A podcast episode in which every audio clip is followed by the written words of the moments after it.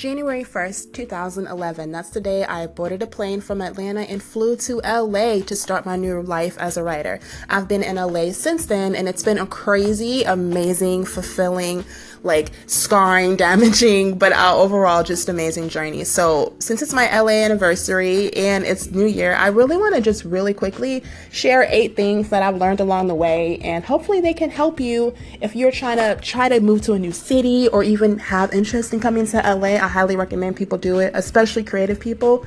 Try it at least once in their life.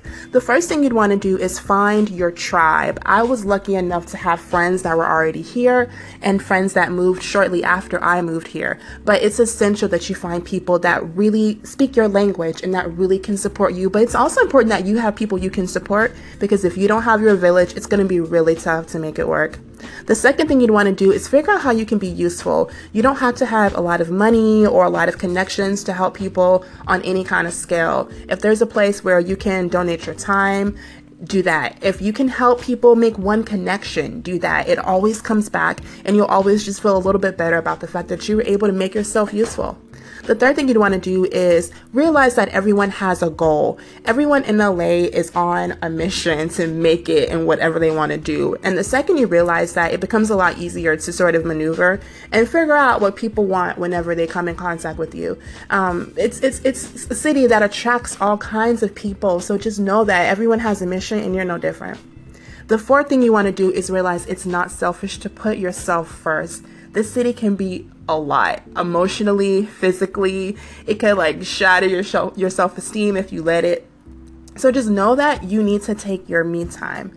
Whether that's you going to a Korean spa, which I love to do, meditate, which I actually started doing about 4 years ago, has helped me. So know that putting yourself first will only be good for you and the people around you.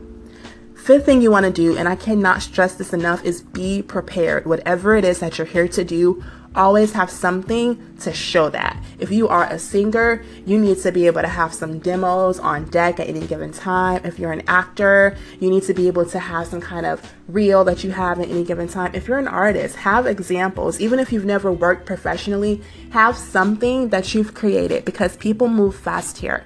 And so I write, and it's interesting because I've been in a lot of situations where I'll tell people, oh, you know, I'm an editorial magazine writer, but I want to get into screenwriting or playwriting, but I don't have anything for that to show. So I just try to have as many examples because you never know. You really don't.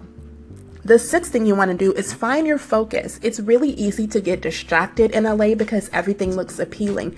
And the second you start putting yourself and your work out there, you will get people that want to throw other things your way. For me, I get a lot of distractions when it comes to people wanting me to do more like corporate work and the money will be great, but it's not what I want to do creatively. The second I was able to find my focus and know when to say no, it made all the difference in the world. So, whereas I might not make as much money, I have a much more fulfilling project that I'm working on.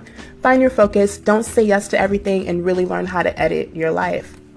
The seventh thing you want to do is know that there's no right way to win at this. Everyone has their own playbook, their own map, and yours is no different. What works for someone really will not work for you, no matter how much you try to make it work for you.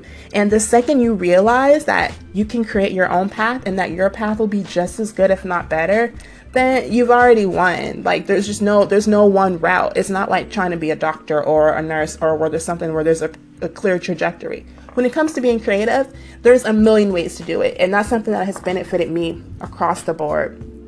And finally, realize there's room for everybody.